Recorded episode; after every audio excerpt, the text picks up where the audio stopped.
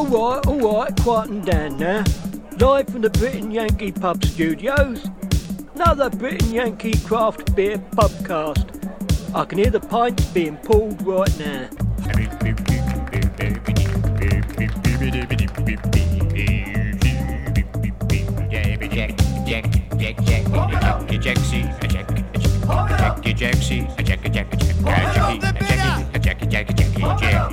Take it away, lad.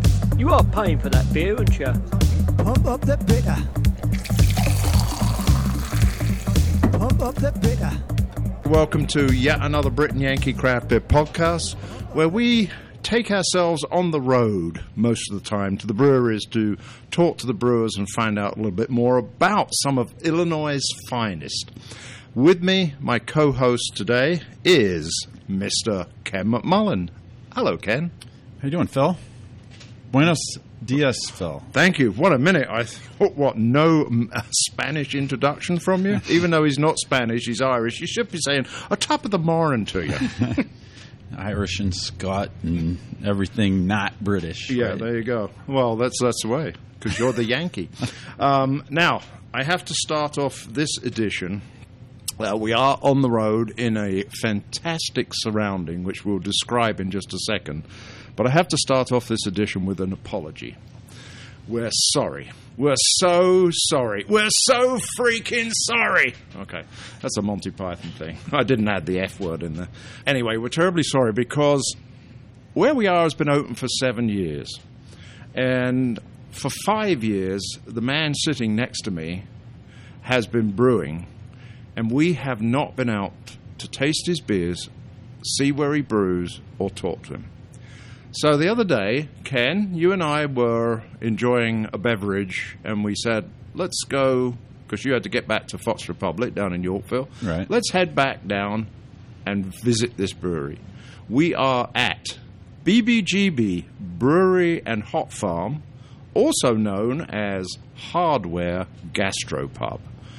And with us, I'm very glad to say, is the brewmaster, Mr. Bob Saltzman. Is it Salzman or Saltzman? It is Salzman. Salzman. Thank There you. we I go. appreciate that. So, hey, how are you, Bob? I'm doing very well. Thank you. Thank you for finally making it out here. I know, and I have to say that uh, you know, cards on the table, elephant in the room. the reason that we didn't come out was because you were open for a couple of years, and I think at that time your beers were at the price that they are almost today, and we got reports they weren't good. Now I will say, you weren't here, and now you come. Things have changed, right? I'm here to save the day. Yes. uh, no, I, I will agree with that. Um, at the time that uh, Hardware slash BBGB opened it, um, I lived. I think I told you I lived 90 seconds away. I timed it once, and I could hit re- reverse in my car, in my driveway, and I could touch the brew house within 90 seconds. So a very, very short drive. And when they first started building the place, I was like, "Oh my gosh, there's a new brew pub opening up 90 seconds away." I told my wife, "Sorry, honey, you might not be seeing me very much. I've got a place within walking distance."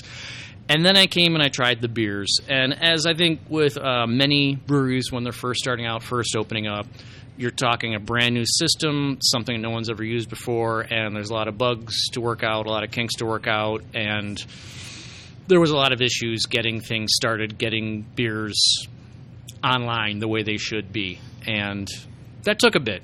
And um, uh, though I thought I was going to be here most of the time, as I told my wife, as it turns out, I wasn't because I just really didn't care for the beers that were coming out.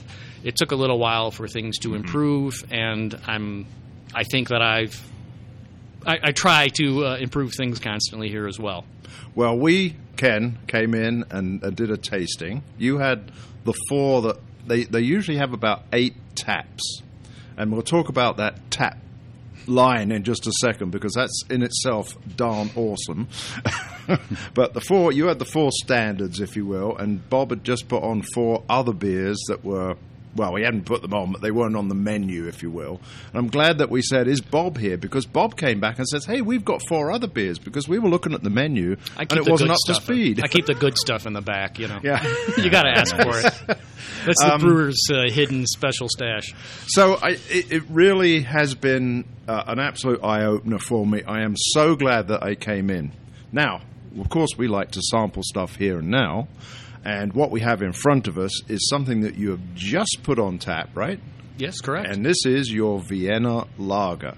yes. So tell us about this. Well, this uh, Vienna Lager is named Bradley's 1041 Vienna Lager. The USS Bradley was the name of the ship that my father in law commanded back in the late 80s or thereabouts. He was active in the Persian Gulf. The beers here are named after either dearly departed loved ones, family members, or the little one offs, one time seasonal beers are named after departed pets, cats and dogs that you had growing up, whatnot. Well, I've made a lot more beers here, a lot more one off beers than, than I've had pets in my life. So I've had to quickly kind of branch out from that. And uh, Vienna Lager is a style that I wanted to make for a while, and it reminded me of my father in law. He passed away about three years ago, and he was a man, his beer, his beer of choice was Coors Gold. We won't hold that against him, right? Yes. Well, we we all have our you know beer that sometimes people, as a brewer, people raise their eyebrow to you if you're not you know drinking some high end something Right. all the time. Well, you know you can't always do that. Uh, at any rate, he always had Coors Gold. He kept in the house though. He always had some Sam Adams because in his mind, Sam Adams that was the pinnacle. That was good beer. That was craft beer in the late 80s, uh, early 90s Yep. or such, yes, that was total, completely true. Uh, at any rate, so he always kept it around, and I realized he kept it in the house for me. Um, they spent, uh, you know, God bless them, they spent their summers uh, here in the Chicagoland area, at their house in Chicagoland. Uh, in the winter, they were in their house in San Diego, and that w- he would get the Coors Gold out there, and he would import it into do a cannonball run here to Chicago to bring the Coors Gold. but he always had Sam Adams in the house for me because he knew I was a beer guy. So every time we went over to visit my wife's parents, I was greeted by the captain with a bone crushing handshake and the question, "How about a Sammy?" And to be completely honest, I've never been a very big fan of that beer, but out of politeness to my host, I always had a Sam Adams with the captain. When I was looking for a way to commemorate him after his passing, I had figured something kind of a clone uh, of a Sam Adams would be appropriate. So I made this beer. Uh, closest classification, I think, would be a Vienna lager, but it's really meant to be something akin to a Sam Adams in his memory. I had made uh, the first one, I called it the Captain Jerry's Vienna Lager, and then I tweaked the recipe and refined it, and now I released this one.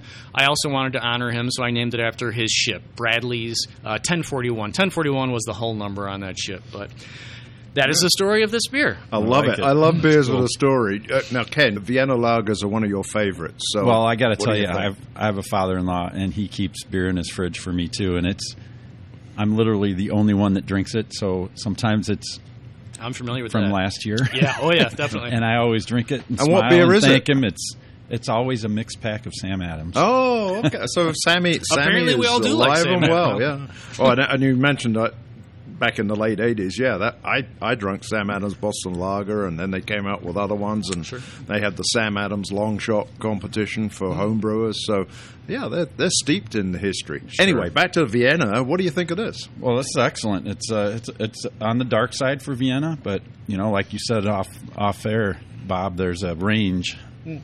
But it's beautiful. It's clear. You can see right through it. This It's is when I was I was crossing my fingers for this because uh, actually, as I just poured the glasses we're enjoying right now, I had realized that this is the first time I am tasting this batch of beer or this recipe, and I was really hoping that it would turn out well, and I'm pretty happy with it. So. It has. I mean, I, I get a delicious um, dryness. The Mm. longer it, you know, once I swallowed, it lingers, and I get that dryness, and that means I want to go back for another Yeah, sip. sure. This is very, as I say, sessionable, pintable, crushable. It's got everything that's good with it, and I think this is a great fall beer.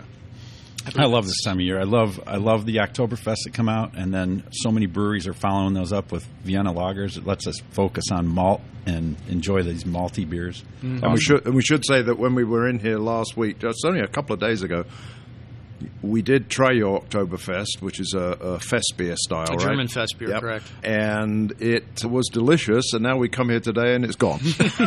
so, Well, the seasons change, and I was actually happy. I patted myself on the back a little bit that the Oktoberfest was gone before the end of October. I didn't want it lingering into next week, and I was very happy that we I ran got out of it. customers that are like, "I'm so mad I missed your Oktoberfest." I'm like, "I'm so glad that you missed my Oktoberfest." See, they'll be coming back next year for it. That's the nice thing about Yeah. those types of beers. That if you don't make it all year round, people come back for it. Now, this is an ale, or is this a lager? This is a lager. It's a lager. So you're able to do ales and lagers. Do you have lagering tanks, No. or you just I Do what just everybody have else to does. do what I have to do to make it all work. You know, I, I was I was dealt the equipment that I uh, you know as I started here, and it was kind of okay, figure it all out. And so tell us tell us about your equipment, if you'll pardon the expression. uh, the equipment I'm brewing on a seven barrel specific Mm. mechanical system back there. It's been solid as a rock, I have to say. It's all manual. All I mean, including in the mash tun. People kind of some other brewers come by and they check in there and they see it's completely empty and.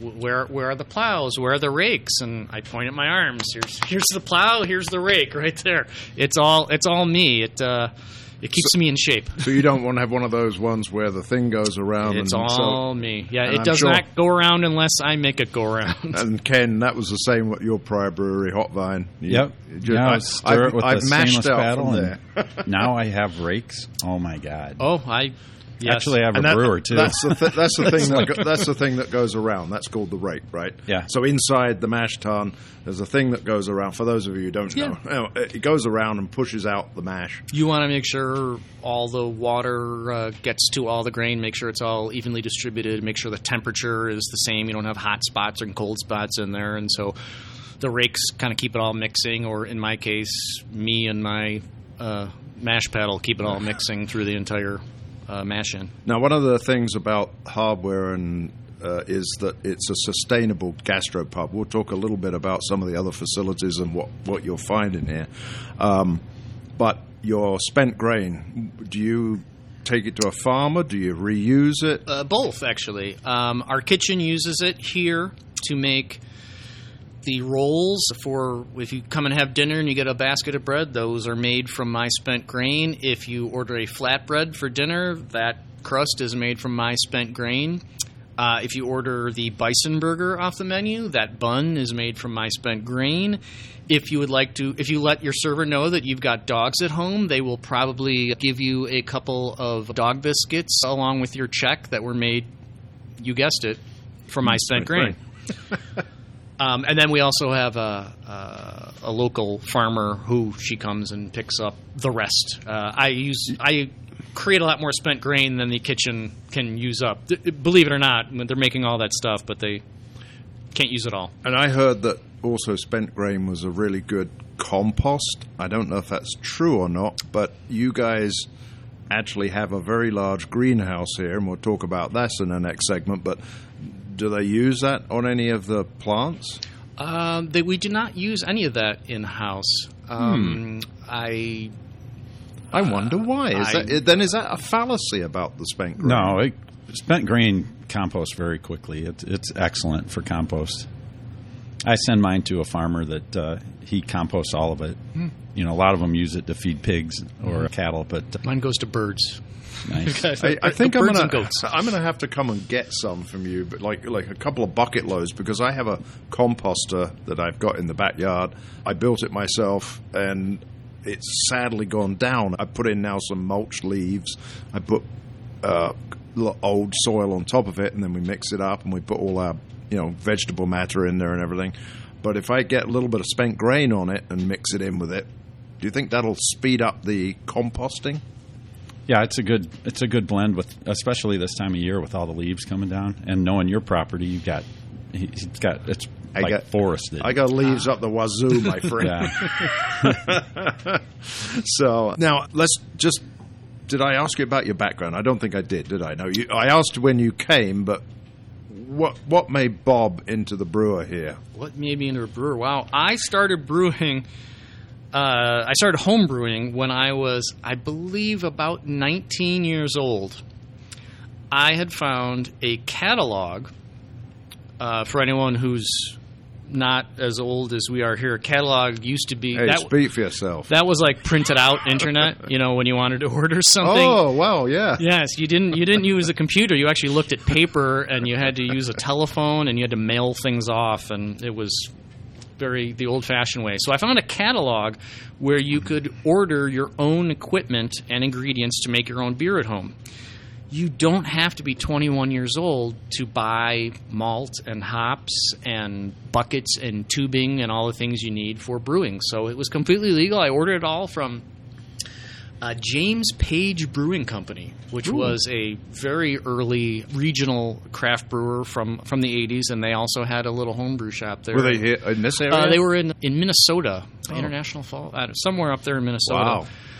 And I ordered the equipment and the kits, and I figured it all out on my mom's stove. God rest her soul, having to scrape all of the spilled malt extract and all the other sticky mess and everything that I left there all the time. But that was, I started making it home uh, on my mom's stove and just kept on going and trying to get it better and better. And buying more and more equipment to try to make it get better and better and learning more, buying more books. I got in with a homebrew club, the Urban Knaves of Grain, the Oh, right. Western Suburban Chicago homebrew club. And Oh, well, our, our own co-host, sometime co-host Chuck. Chuck, Falk. yes, actually, that was where I first it- met Chuck. okay, there we uh, go. Was When- there? When were you a member? Oh, I would say maybe about 90, late 90s, maybe 99 or so.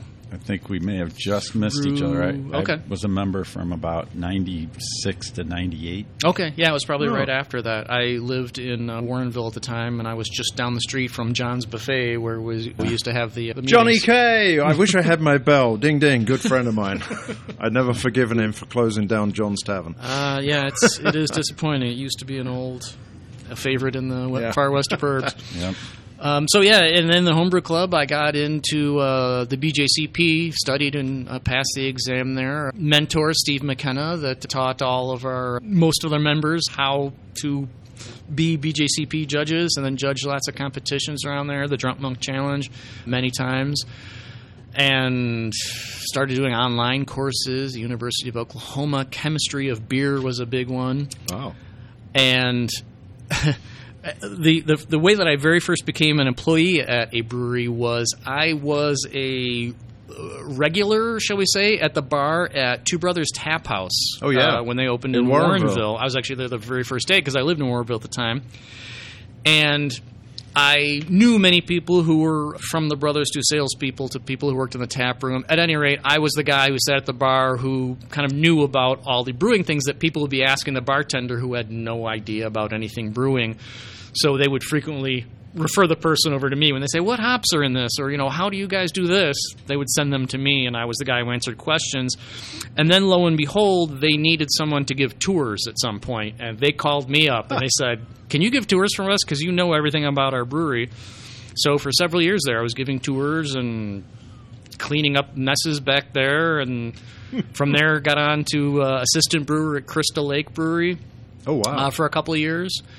And uh, at that time, there was just two of us. It was just Ryan Clooney, the brewmaster, and then myself as the assistant brewer. So uh, it was a great learning experience because with just two of us at this big production brewery, you had to learn to do everything. I mean, I was, uh, you know, I, had to learn how to drive a forklift and learn as it was.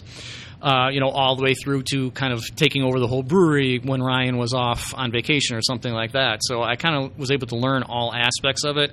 And fortunately, he is a uh, quite a say clean freak, perhaps, which I think is a very important thing to be in a brewery, and so he taught me to be the same. And then this opportunity uh, opened up here at Hardware, and so I brought my cleanness ethic to the brewery here, and lo and behold, I think it really changed the the quality of beers here. And again, my 90 second commute rather than my one hour commute up to Crystal Lake made things a lot easier for me as well. So yeah, I bet. it worked out well, and, And here it- we are. And it's amazing, actually. You talk about uh, cleanliness changing a brewery, a brewery that's now no longer with us. We knew when they opened that the beer was going to be okay, but then all of a sudden it started to drop off, and then a new brewer came in, and we talked with them, and a good friend of the podcast talked with them.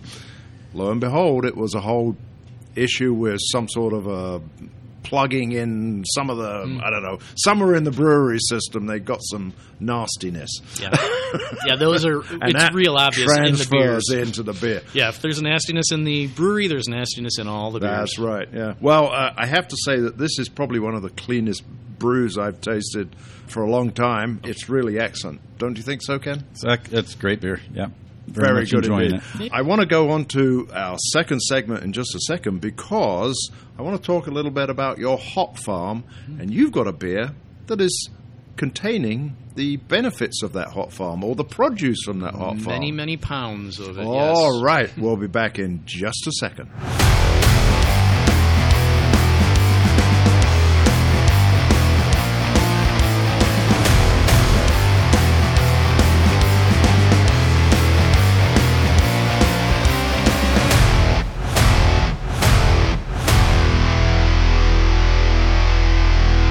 We're back, and Bob has brought back three delightful looking beers, which the aroma is fantastic out of these. This is your Fresh Harvest Ale, right? Yes, it Am is. I- Fresh what- Harvest. What is, is that just the name, or do you Fresh call- Harvest 2023. That's the one. Uh, of course, every year we have at the end of season September ish. We have our hop harvest. We harvest our hop field that is out on the other side of our parking lot. 1.2 acres, I believe, of hops grown out there. Oh. So, yes, we uh, harvest the entire field on a Monday. The restaurant's closed on Mondays. Which works out because I have to hit up a bunch of the servers around here to help us out. Uh, get out there in the field and we pluck hops uh, all day long while enjoying some beverages as well. So, so Uh, let me ask. Okay, you, you've got the hop field. Mm-hmm. There are pictures of the empty hop field that are out on our website. Um, how do you pick those? Because the hops go up really high. Yes. Do you have ladders or what? What? How do you do that? Uh, scissor lift. Oh, okay. You rent a scissor lift, lift for one because what we do in, in the, the springtime when they very first start growing, there there's the very tall poles. I'm not even sure how tall 20, 25 feet ish. And then there are wires that run horizontally from pole to pole to pole. And then when in the spring when growing season starts, we'll, we'll tie twine from the base from the ground all the way up to the top of those poles, and then train the the hop binds to grow up there. Do you have to use like a whip and a chair? Uh, you know what? They're pretty agreeable, actually. They uh, they do what we say for the most part. Yeah, there you go. Because if not, they get plucked, and they know it. Oh, ooh, I Um, say. Yes. So those grow up to the top uh, by the end of the season, and we'll get a scissor lift across there and just clip them at the top. They all fall to the ground, and we've got like a Oh. twenty foot long piece of string with the hops on there. We lay them across some big folding tables, and we get to plucking. And what varieties of hops are they? Well, you know, originally when the farm was first planted, I believe they planted eight or nine different varieties out there, which is a lot in of such a space. You get a lot of crossover, whatever. Only two varieties survived the winters. Hops aren't really known for being grown in the the frozen tundra of Chicagoland Yeah, right. in the wintertime. they they usually like more temperate Yeah. uh, areas in the Pacific Northwest or um, better uh, latitudes. At any rate, we only had two varieties that survived for any amount of time, and that was Cascade and Crystal. So as plants have died off, they've been replaced with either Cascade or Crystal. At this point, there has been so much crossing over, replacing this one or that. It's anyone's guess what is what out there. Oh, really? uh, I, I think those two varieties of hops are actually close enough that it doesn't really matter to me. I believe there are. I, I've looked up some places online. There's a lot of places, um, a lot of hop companies will suggest uh, substitutes for a different strain, and Cascade and Crystal are frequently suggested to replace each other. I said, okay, perfect. We'll just consider it all one kind of hop, and everything goes into the beer. And when I came in today to meet with you to talk, do this podcast, there were two people outside, all suitably addressed for the rather chilly weather It's that's a- come about It's today. a cold one out there today. Yeah, and one of them was your master gardener, and the other one, I'm told, was the hop man. Yes. Yes. so, so tell us a little bit about that. Well, Sarah was hired several years ago. She has been here. It used to just be, we referred to her as our greenhouse person. We do have a, a good sized greenhouse where they grow uh, lettuces and microgreens and whatnot that are used here in the restaurant hardware. You order a salad here, you're going to get a salad made out of things that were grown 20 feet away from your table as the years go by, we've added more and more plants. We've got all sorts of fruit trees out there, nut trees, different veggies, tons of hundreds of pepper plants, and there's figs growing out there. There's rhubarb growing out there, tomatoes, and just all sorts. Almost everything here on the property is edible. The little bushes that separate the areas in the parking lot are actually growing currants. There's like black currants growing out there in between. It's not just for decoration. So they they manage a lot more than just the greenhouse these days. Of course, as you said, now we're getting into the colder months, so it's more like shutting things down on the outside. But all summer long, they are out there kind of really pressed to the wall to keep up with all the plants that are going on. And one of the things that had always fallen by the wayside was the hop farm. Uh, ironically, they were uh, trying so much to keep up with the plants that they were growing for the restaurant that the hops were sort of left to their own devices. And being left to their own devices, each year we got a smaller and smaller harvest hmm. to the point that it just it wasn't healthy out there. We needed to kind of reset the whole thing, and so we hired on David this spring, and he has experience in taking care of hops, and so he was out there this past spring with a, a little yard mower, a little 20 inch electric mower, just attacking the four foot high weeds that had uh, taken hold out there. Yeah. Getting rid of all that and uh, re aerating the soil. And I do have to tell you that the harvest that we just had a few weeks ago was a, a bumper crop. The hops were bigger. There was so much more lupulin in them. That's the good stuff that you want. Uh, the yellow stuff on the inside that gives you the flavor and the aroma. And just the ratio of hop cones to to leaves was amazing. So I'm really looking forward to a couple of years as that builds up more and more. Hops tend to take a couple of years before they really take off, and we've got a good start with our new hop guy. So we're really excited. And Ken and I went out to Emancipation Brewing. They're down in Fairbury, Illinois, which is just about 45 minutes south of Plainfield. And Lincoln Slagle is the brewer down there. He has his hops growing as well out in his field. And he had brewed some beer with his Illinois hops. And that was where I first kind of said, you know, there does seem to be a slight difference in the flavor of the hop as you put it into the beer from Illinois grown hops. And I don't know whether that's the soil or what. I It's it's the it's the weather, it's the soil, it's yeah. Slightly more We're, chalky we're probably soil, is it? we're probably a hundred miles south of where good hop weather is. So it's you know Wisconsin and Michigan used and New York used to have vibrant hop economies, and it's coming back. Yeah, New York is definitely coming back, and Michigan. There's a bunch Yeah. of them in Michigan these Right. days. And so this beer, Ken, tell us what you think about it. I like it. It's I've got- already formed an opinion, and the the thing about fresh hops is you're going to get this a little bit of the vegetal character of the hops because they're not pelletized and it's not concentrated. You know, concentrating the the lupulin and alpha Yeah. acids and all that. You're getting a So lot of plant material in there. yeah, for sure. So that's in there, but I, I get the piney, you know, earthy. So is this an IPA? I'm calling it a red IPA. Yes. Uh, Okay, a red I mean, IPA. The All right. the malt bill is online with that, and the other thing about you know picking your own hops and using those out of the field is. Unless you're sending it off to a lab or you have your own lab, you don't really know exactly what you're getting out There's of a those. huge leap of faith dumping that into your Yes, beer. there is. Most hops, when you buy them, you know you'll get a uh, like a COA that says here's the alpha acid, the beta, all your different oils and whatnot. I'm picking up stuff that is you know growing right over there, the other side of our parking lot, and crossing my fingers that it's going to taste like hops. So what we get is by you know a leap of faith. So I've I've grown hops for ten years at Hopvine. I had thirty plants in containers, and um, first of all, in the spring, those shoots you can clip them and you can you can do things with them. Oh, you do, like, pickled? We pickled them, and then we've also you can you can make. There's other things you can make with them, but mainly we pickled them and then used them on a charcuterie board. Um, we started this year some hop plants at Fox Republic, and it was only like maybe six plants, and we got a few hops off of them, and we did use them in a beer, which we'll be releasing this week. But I had I have a friend Tom Franklin in Sugar Grove that donated his hops to me when I was at Hopvine, and now he donated them to me this year. And then another guy from Yorkville that has 55 hop plants. He donated his hops to us.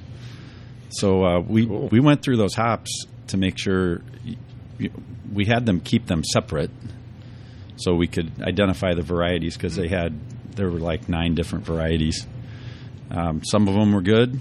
Some of them were onion and garlic already. It's it is not Well, easy to harvest them all at the same time when Yeah. they're perfect. Is that what the flavor goes to if you harvest them late? And they- Yes. oh, onion yes. and garlic. I hear they are uh, engineering hops that don't develop that character, which is amazing. Oh, wait a minute. That's GMO. The We don't that. engineering that's happening these days is, is like It's the crazy. yeast. Uh, yeah, it's they can do anything Yeah. these days. They're they're the big hop farmers are trying to engineer hops that are drought tolerant, and so to, to help, uh, it's, it's crazy the stuff Yeah. they're doing. No water. well, I think this is one of the best harvest ales I've tasted for a long time. The look of it is great. I'm getting tremendous lacing around the around the glass, and we're drinking these out of kind of a snifter style glass. Um, it's really nice. It's fresh. Uh, I can't get over how you know fresh and bright this flavor is, and it's piney enough for me to go. This is fantastic. it's it ain't no hazy, baby. Yes, and that's the thing uh, with fresh harvest beers is they do have uh, an exceedingly short shelf life, or Yeah. at least the the fresh hop character from them. I mean, in any IPA, the hop aroma and flavor fades pretty quickly, but the fresh hop character, that different kind of green, uh, you know, plant like uh, Right. thing that we're speaking of, fades even more quickly than the hops. So it's you know, get it fresh. Now, is there anything you have to do to the hop to make sure it's okay to put into your brewing process? And second part of that question is when do you put it in? Well, to kind of prevent anything bad from going on, I do everything with these hops what we would call on the hot side. We harvested 76 pounds of hops for this beer. 13 of those pounds went into the mash. So I did a mash hopping on them, meaning I, I added them in at the same time I added the grain and the hot water when it was doing it, holding the mash doing a saccharification rest at about 152 degrees. That much heat for about 45 minutes or so is it has some value in uh, you know pasteurization anything that might have come because literally you know those things came right out of the field you know whatever's blowing around the wind here in north aurora and sticking to the plants is going right on in there as well we, Uh, we harvested this All respect to North Aurora, Sure. of course. Yes. Anywhere. I mean, it's outside. You're, Yeah, you're right. taking something that's been growing outside all summer, and then you're throwing it into uh, a recipe that is, you know, something you're going to be drinking. And beer is, as I was talking earlier about, you know, cleanliness is Mm-hmm. very susceptible to things from the wild, uh, wild yeast or bacteria out there doing something creating some flavors in your beers that you might not want. So I used a, a portion of it in the mash uh, to get some of the character out in there, and then the rest I used. Uh, I created somewhat what we call a hop back.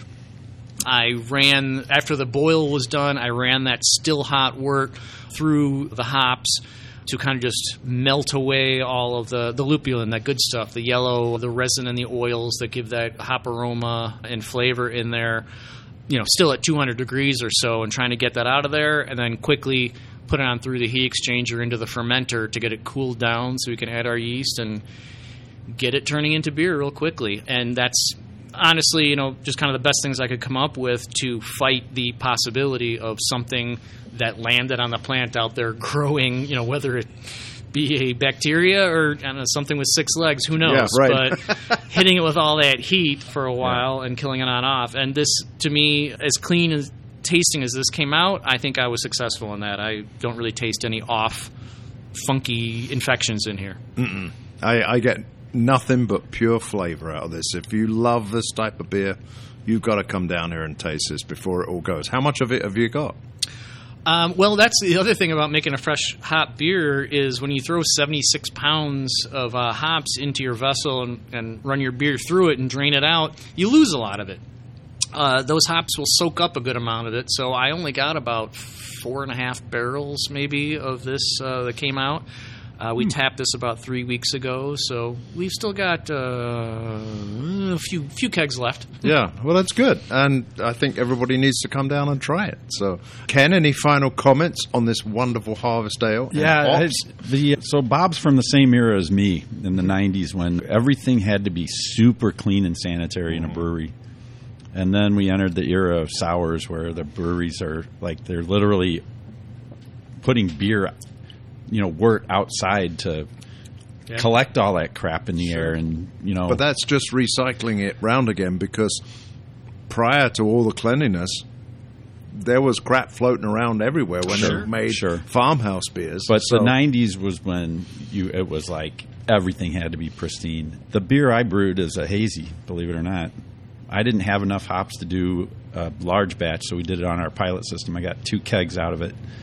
We put it in Whirlpool, and then I I did dry hop with it. Hops are naturally anti antibacterial. That that's one of the reasons they were put in beer is it preserves the beer. So, you know, and plus when I dry when you dry hop, there's already some alcohol in there, so there's some antiseptic kind of quality there too. So, I'm with you, Bob, on keeping it clean because I, that's the way I learned to brew. But I took a leap this time, Yeah. and uh, Yeah, you had You know. mentioned that. Yeah, you dry hopped with that, and I was that. That just scares the heck out of me. I, I, and, I mean, I will confess, I had noticed that day. So I, I took all these big baskets that we collected up the hops into, and I dumped them into my mash tun that I was using as a makeshift hop back, waiting for the boil to be done. So I had 76 pounds of fresh hops sitting in there. I wanted to jump into that big mash tun so badly and just sort of do hop angels. I did not. Yeah, so you don't have to worry. that's a hell of a publicity if you're, if you're drinking this, you don't have to worry. I was not rolling around in your drink. Um, but I did notice there was and was for at least a week afterwards a fair amount of um, spider webs about in the Yeah. brewery. Wow. Again, we pulled these. We we harvested on a Monday. A couple of managers and a bunch of the servers came out and helped us out.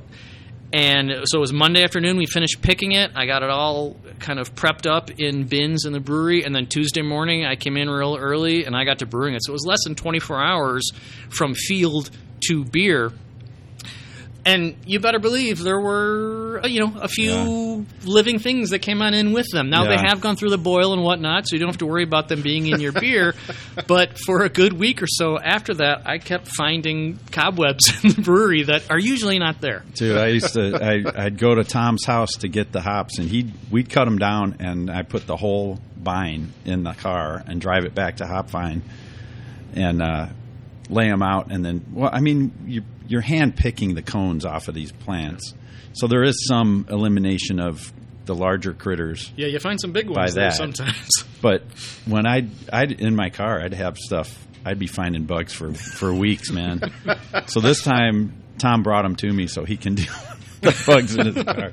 Well, but there is some elimination by that hand picking. Your pickers are, you know, but those little Oh, tiny. yeah, don't critters think you, we weren't hearing some squealing out there in the field from perhaps some of the female, perhaps some of the male service as well. I won't uh, judge, but yeah, every once in a while you find uh, some big character that's been living out there on that vine all summer long, and uh, Not to mention your hands afterwards. That sticky, Ooh, yeah. resiny, hot, uh, with a delicious aroma. yeah, the aroma fingers. stays with you. So it, yeah, your hands are all sticky, but it smells so good you don't want to wash it off. Yeah, right. Well, the end result was fantastic, but Yeah. as ELO said, it's a living thing. Doodaloo doo. Oh, Cheers. Cheers, We'll be back with the beautiful. next beer from the fantastic Rock Tap, which we'll talk about next.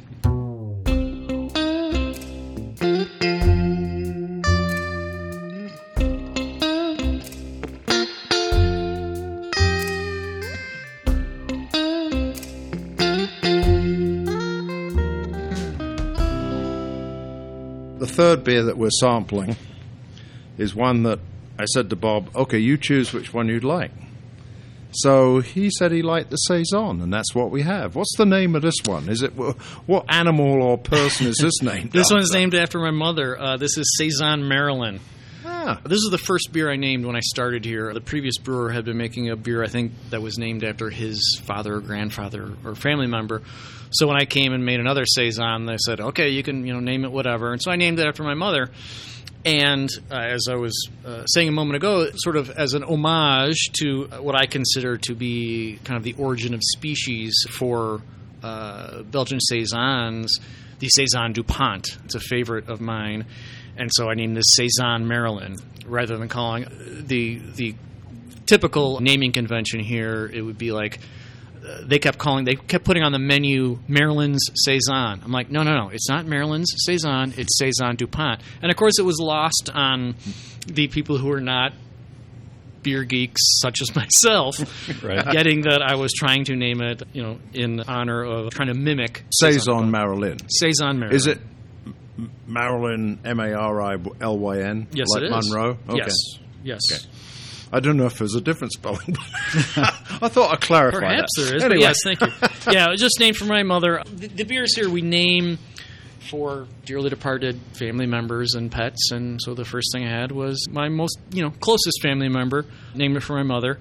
And I've been making this since day one when I started here. We've always had a year-round saison, and it has been Marilyn, which I've kind of refined and tweaked and changed yeast a few times to kind of get just what I was looking for and I'm using uh, using a Belgian yeast from Lallemand, and also adding some orange peel and some pink peppercorns at the end of the the boil with this to add just a bit more complexity to it because I just love a lot of things going on. That to me, Bel to me, saison is all about the yeast. I mean, whatever else you put in there is incidental.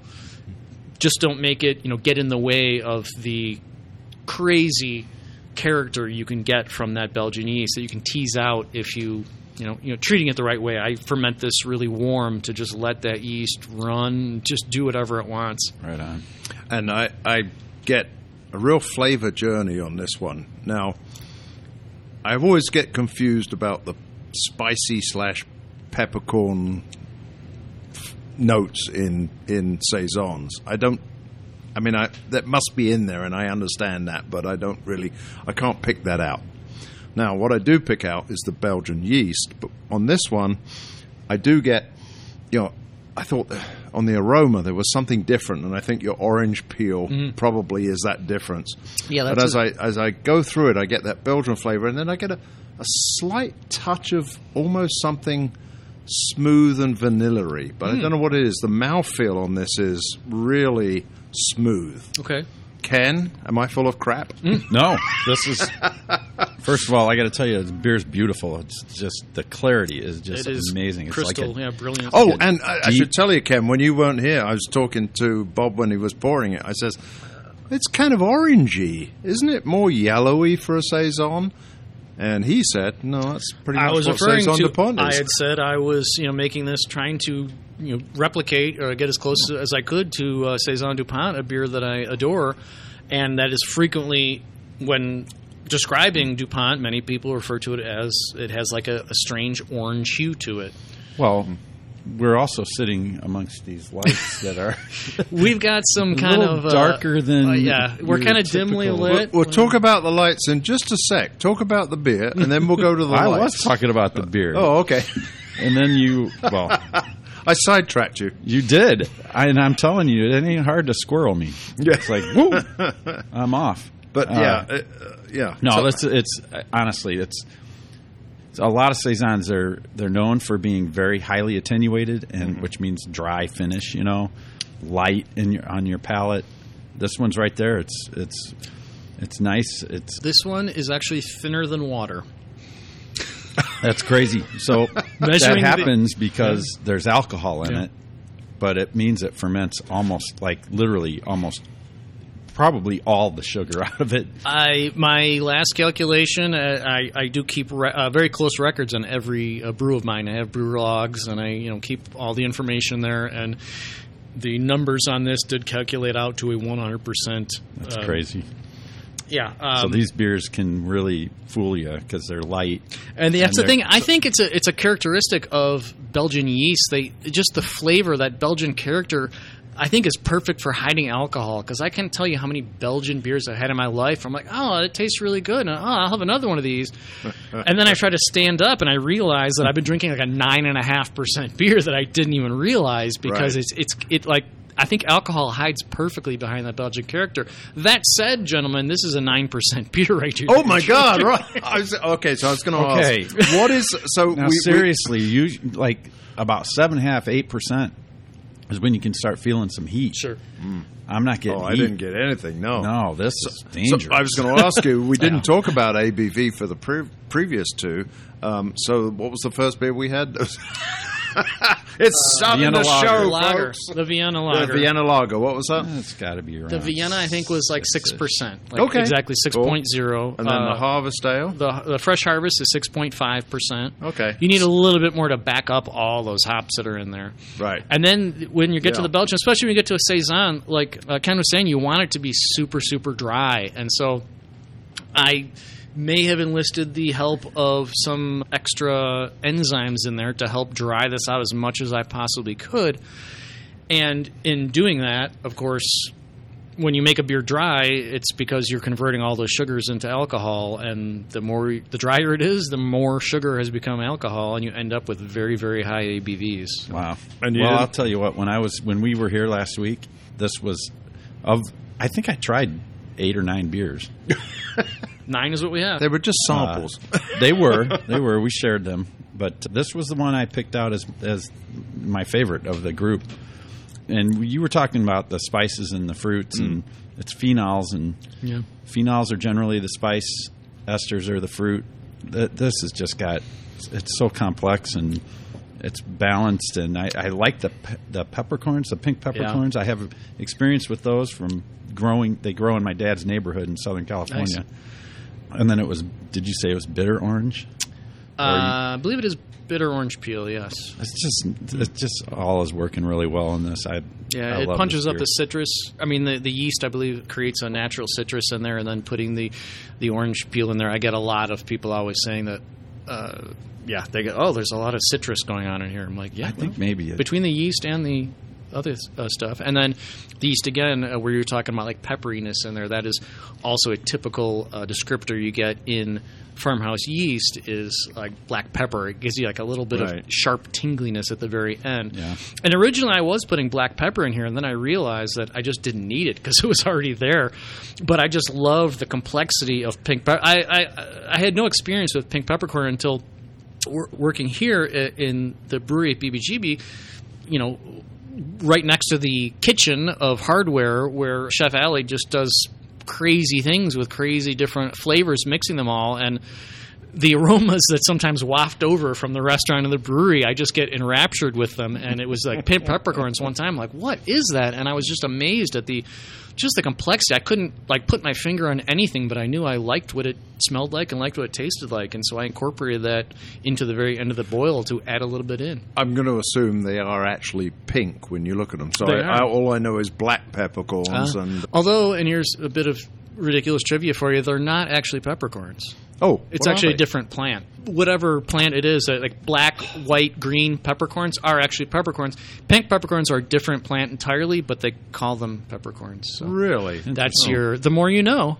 Yeah, but now we don't know what the bloody plant is. So now you've left us with a hanger. Google You- everybody. you- Google. You, I'm pretty sure you can buy pink peppercorn at Aldi in a grinder. I think it's Aldi, Probably. but Okay, it's literally uh, there. Okay, I'm just going to say I bought, as we're talking peppercorns, we're just going to go off on a quick squirrel here.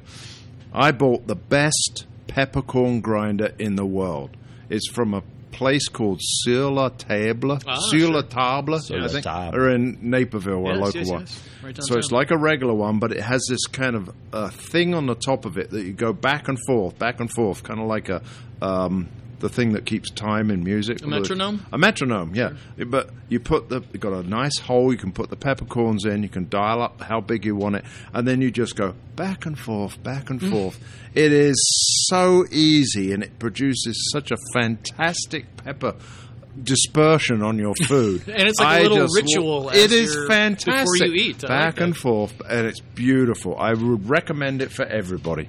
Anyway, back to beer. I just did what everyone is doing that's listening to this. I Googled it. I'm not going to tell you. Google it and look it up. There's like three different types of pink peppers. There you go. One Oh, is, yeah, and- one is like a rose, one is a berry, and one is actually a pepper. So that's what I was warning you. They're not. It says peppercorn, Wow. but it's not the same plant. Yeah. It's not a Okay. Tellicherry or whatever. I don't know. We've got, and that was- actually, uh, again, that was another thing.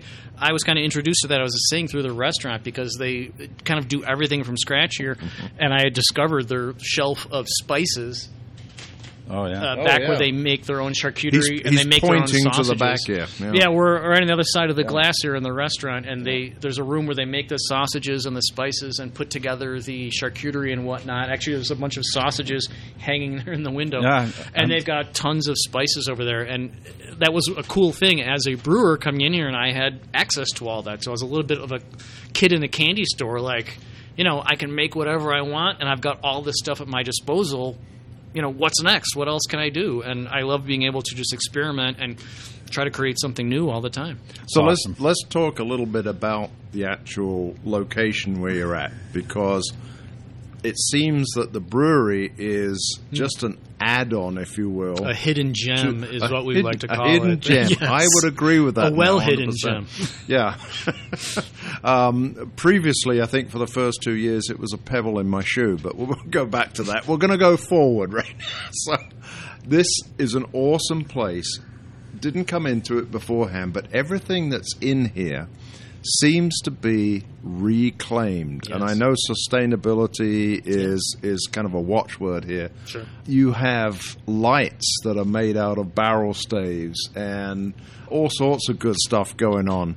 You have what is it down there? The bar so- rail The bar is- rail. It's a, literally a train. a train rail. it's an old train track yeah And then one of the most interesting things is I looked up above your Hmm. bar area, and there are like these brown, strange things that are up there. Now, They tell us like- about those. They look like cloth bags. yeah they, They do look look, like, like yeah it cloth looks like big uh, burlap sacks or something but they're actually steel mm, envelopes pillows what what might you call when they were starting to build the place they built the place around a couple of very large stones and one of those is where our taps run through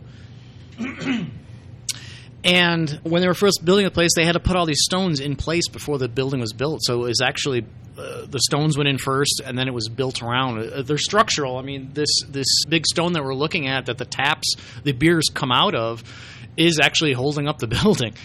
And it was a bit like Stonehenge when they first, because that was the first thing that came up. It was this big open field. They put up these large stones, built the building around it, and it you know comes right on out of there. Well, to go get those stones, the owners went to a quarry to select because you know it's a very natural thing, and there's variation, so they had to pick which ones they wanted. And when they went there, they found all in the corner these this huge pile of these big rusty sheets of metal. And as it turns out, what the way that they break out the new pieces of stone from the quarry was they've got a massive circular saw and they'll saw you know they'll cut out this uh, new piece and then to split it off they'll slide in this metal this steel pouch if you will but it's a very large one maybe three foot square and they'll uh, inflate it with water actually. They'll pump it full. The pressure will expand the steel out until it breaks the stone off of the big block they're cutting it from. And then they there's your stone that it's it's broken off and it's free and now they have this steel pouch that they've used that is it destroys itself in the process. It you know expands and distorts and whatnot. It gets tossed off to the side and they use a new one for the next one the next uh, piece of stone that they're cutting. So when they went there to pick the stone they saw this big pile of all of these pieces of metal that were all contorted and twisted in these weird patterns but all unique and a little bit different and they said, "What? Can we buy some of those?" And they said, "Yeah, that's our garbage pile. Please get those out of here. That would be just great. No problem." So they selected a bunch of them, and actually, we kind of made a little divider wall in between the parking lot and the hop farm out of these big steel. Uh, as I was saying, like unusually twisted. Um, every shape, you know, every one is a different shape. And then also some were used in the restaurant up above the bar Uh, they're hung up from the ceiling, and I can't tell you how many people they look and they ask, as we were just talking about, they're like, "Is that like a fabric or is that like a big burlap sack or something because it looks like it might be but no it's it's brown but it's because it's just rusted steel it's these old uh, big metal things that they used in the quarry to pull out these great big slabs of stone that we use to build the restaurant It's very And cool. I can't, I can't believe it you would blow up a steel pillow with water. That's another amazing I thing. was- Yeah. yes. That's pretty cool. I'm telling you, Phil. I'm I'm so glad we came here last week. Bob's one of those guys I've known. I, I've known a Bob for a long time. We've we've met here and there in yes various many beer venues and- occasions and I just felt really guilty that I had not been to Hardware or BBGB. as you should have And I'm telling you, it's like a weight's lifted off me. But I also have to, you know, I'd see Bob and I'd be like, I gotta like avoid him because I haven't been out to his place. But sitting here and having been a brew pub brewer for my entire life until now, this is the real deal. They're growing stuff here. There's sausages being aged over there. There's a display. Is this the this the kitchen or the Uh, that's the charcuterie area? room. They prep all the charcuterie plates right there. They make the sausages. There's the machine, and It's yeah, cool. the kitchen area actually.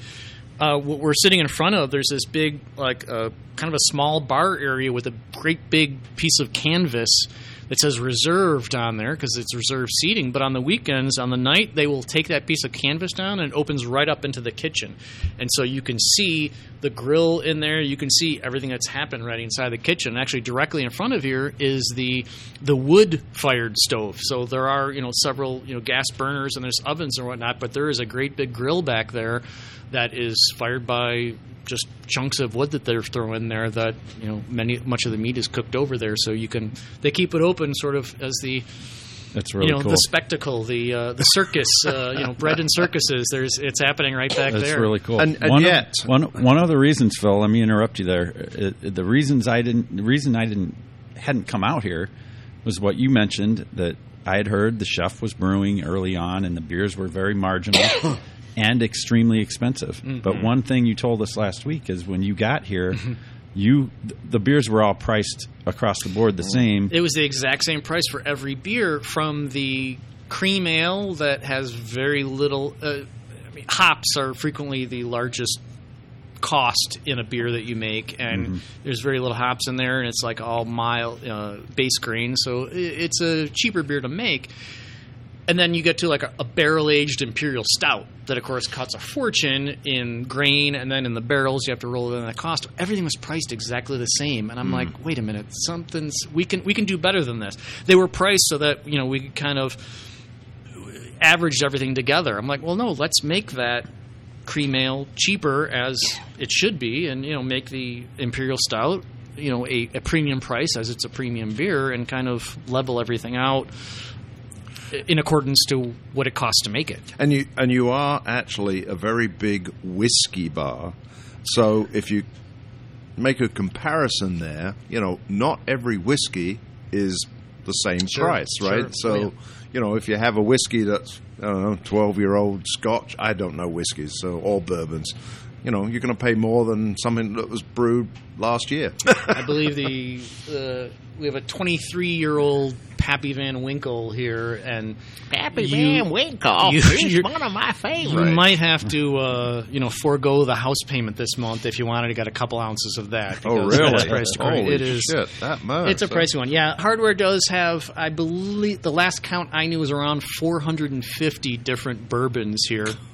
When you walk in the front door, that's what you're faced with these backlit walls of brown liquor.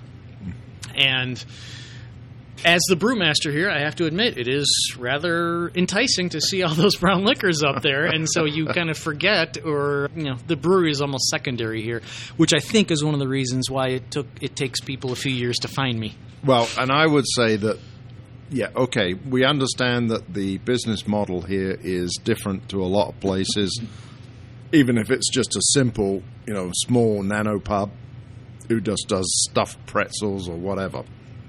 Now, I haven't tasted the food yet, so I'm going to put that on my list to come down here and book a table and make sure I taste some of the fantastic food. You're going to want to come back here and interview our chef, uh, executive chef Allie, afterwards Oh. because her food is She's right up my alley. more. oh dear, her food's Okay, more so- amazing than my beers. Believe it or not. So Oh wow! Uh, uh, so let me ask you that then: Do you do beer dinners? we do actually. We do once a year. Just this past weekend, actually, two days ago, we had our yearly whiskey dinner where they do a pairing uh, It's with not a beer dinner. I understood. understood. So you know what? I'm selfless. I'm helping out everyone else. But in the springtime, every spring we do a, a beer dinner. Actually, this past year it was on St. Patrick's Day. But Chef Allie, she makes. She, I will select the beers that I want to have in this dinner.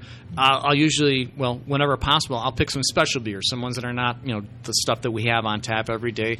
Something from my archives, maybe something barrel aged that I've had sitting back on the cooler for a while, and I'll always make at least one beer that is just for that dinner. So you know, just to kind of make it a special event for people to come to. And she will then sit and taste those and pull the flavors out and make courses that pair perfectly with those beers. Like it's it's as if a match made in heaven. Um, she does a great job, and I'm, it's a privilege for me to have my beers along with her food. Well, you had me at charcuterie, but okay. yeah, fantastic place, really awesome.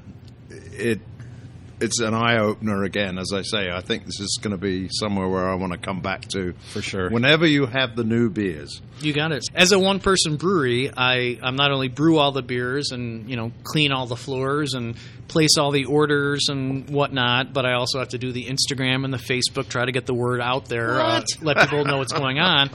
That's where I let people uh, know what's going on. Whenever there's new beers on, it's out on Instagram and Facebook, pictures of the new delicious things on tap. So that's where you can find it.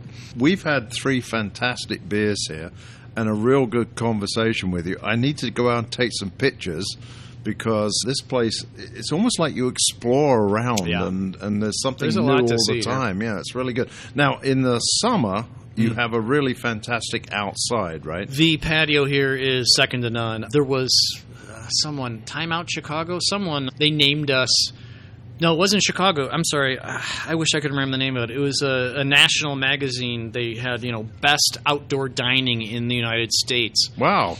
And a local paper had picked up that story because two of the places named in there were in the state of Illinois. So it was Illinois said, "Oh, there's one and it was in Chicago, some hip neighborhood in Chicago," and the other one was us. It was Hardware. They said we were one of the top places in the United States for outdoor dining.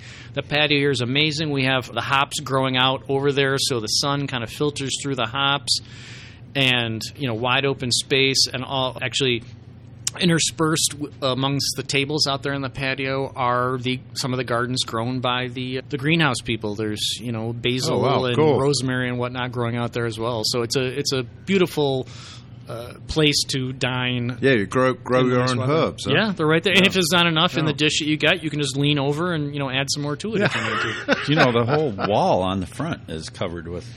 That's It's, we have, I a, saw we have a live wall. Yes, when you walk in the front door, the entire wall of the front of the restaurant it's, is all. it's a dying a bit right now because we are in It's- fall. So it's- yeah, it's it's, thirty. it's out. not quite so Tomorrow- live. it's Halloween tomorrow, so it's Right, not right. exactly uh, time for stuff It to is grow. really cool though. So, so I want to say that you know, for everybody who's listening to this, this is the most hidden gem Hmm. that you have to come back and apologize for not having visited. I will say that if you are on a Illinois brewery trip, down the road Hmm. is our friend Mr. Steve Newman and brother Chimp. So you you know, if you're coming out to North Aurora, you've got two breweries, and if you head up Randall Road, you've got a plethora of breweries. Yes, you do. But maybe you want to do it north to south because then you can come down here and have a wonderful meal. There you go. Or you could start here, have your meal. You know, get a base on, and while your palate is still active, taste all the delicious. I got a couple of final questions for you. All right, then. So, okay, number one, what is BBGB? Oh, I was afraid you were going to ask this. BBGB. Um, well, there's two different angles to that. Uh, first off, uh, something we didn't get to. Uh, we were talking about how everything in here is reclaimed. Uh, lots of old wood from like old barns.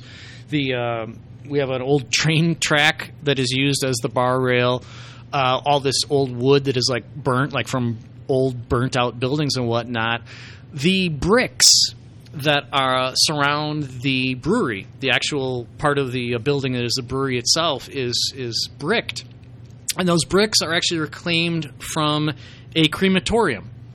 The uh, the smaller Uh-oh. bricks on the top of the wall are the building, but the bottom three feet or so are actually fire bricks. Those are the bricks that were part of the firebox of the crematorium.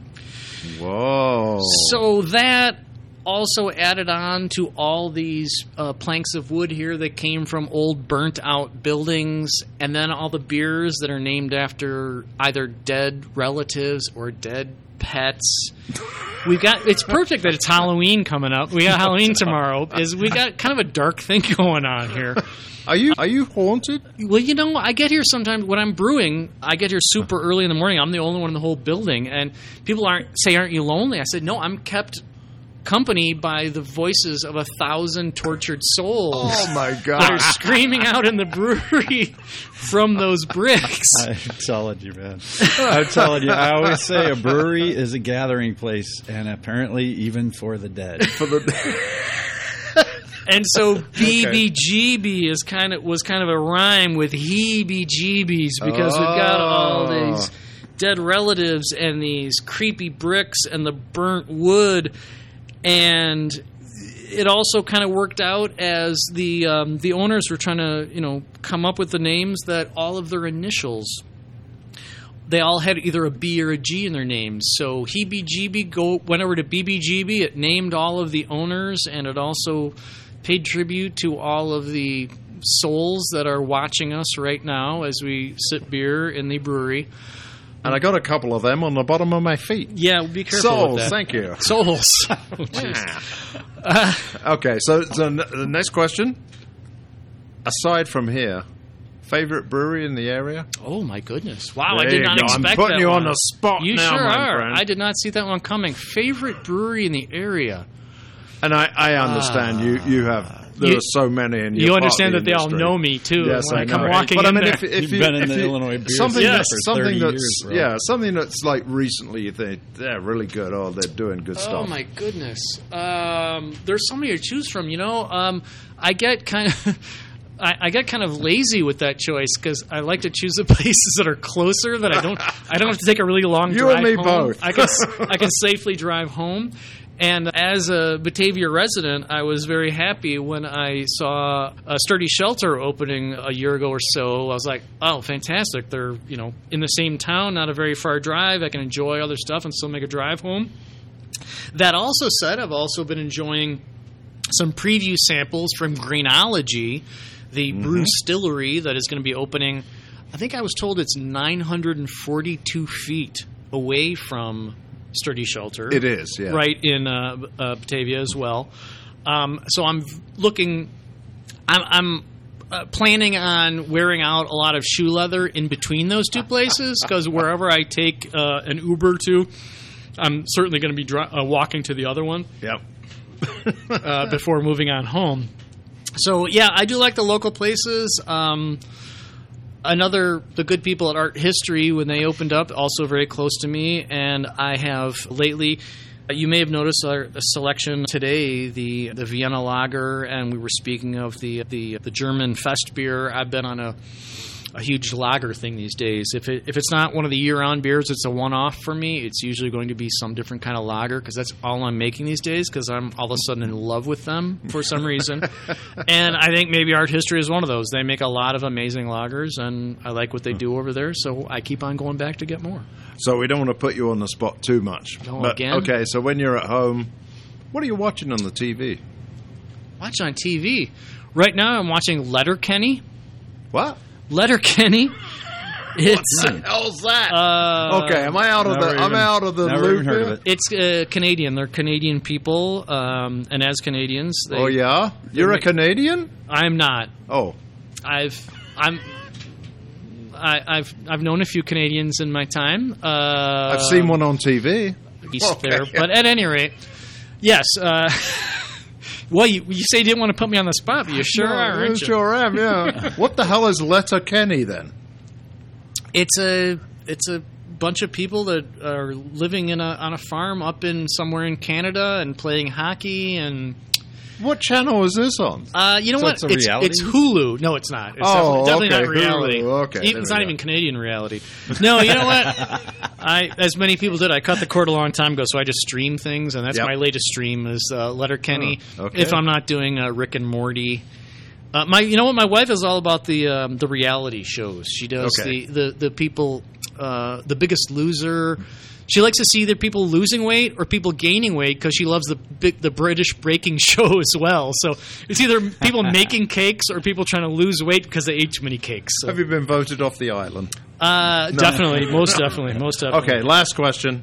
Favorite band? favorite band? Wow. Uh, geez. Um, We ask the hard hitting questions here. I've been a huge Prince fan since I was a little kid, and you know what? I just bought tickets not long ago to see a Prince tribute band at the local theater. Arcada. uh, at the Arcada in go. Aurora or in St. Charles, sorry.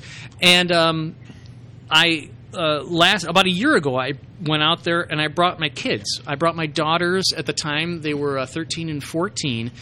And I cannot tell you how many like high fives I got that night because I was the third youngest person in the entire theater ahead of my two daughters.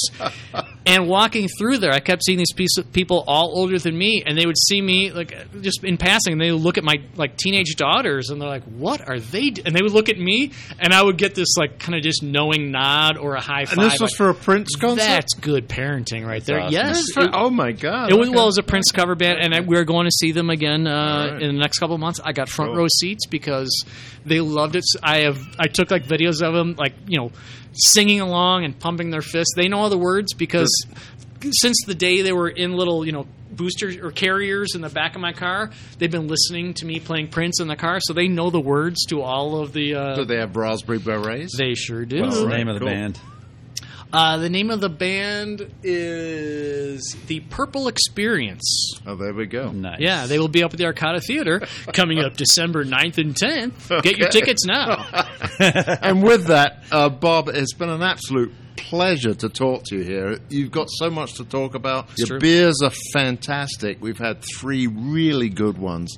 Yes, Um, only three. We haven't had. We didn't have six. Before we we, didn't started have the six, no, but there we go. We could go on for another one. Maybe there's a part two in the in the working. Um, we're empty, so you you've got a little bit, but at the end of this, I've we always like to say it's good night from me And good night from him. and good night, Bob. Okay, peace out, bros. Cheers. Cheers. Hey, Ken. What about Bob? Not bad, eh? I I'm really stoked that we came back here. You You've know, been, the- the you've mi- been, you haven't been stoked for a few years. The mics are still on, you know. Oh, I know. I oh, wait a minute. you. He can hear me. He's in the same room. I'm still listening. I think I hear a ghost.